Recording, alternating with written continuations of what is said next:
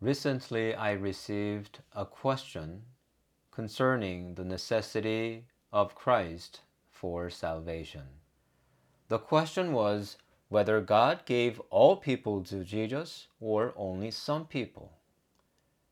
The answer to this question may be found in the last statement of Jesus in today's Gospel from St. John. No one comes to the Father except through me, he says. To go to the Father means to go to heaven. And to go to heaven is understood as salvation. Then Jesus is declaring that salvation is possible only through Him.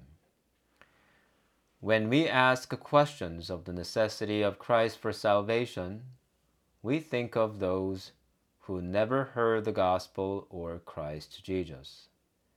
It is understandable to raise questions about their final destinies. How could they receive salvation if they never knew Christ Jesus? But Jesus clearly states He is the way, the truth, and the life. But we often forget who created all universe when we ask those questions about salvation. As St. John's Gospel prologue tells us, without the Word, nothing came into being. The second person of God is not only the Savior and Redeemer, but also Creator first.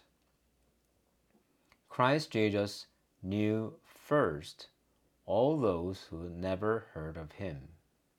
Since the Word was eternal with God, and He Himself is God, Christ Jesus, the incarnate Word, cannot but be related to everyone who exists or existed. When Jesus spoke of the other flock than his disciples and followers, he might have meant those who never knew him.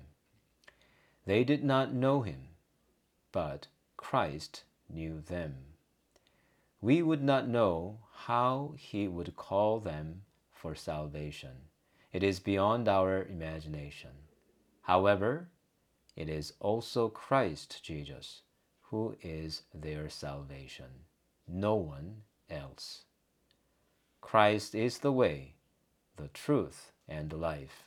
No one can be saved without being through Christ Jesus.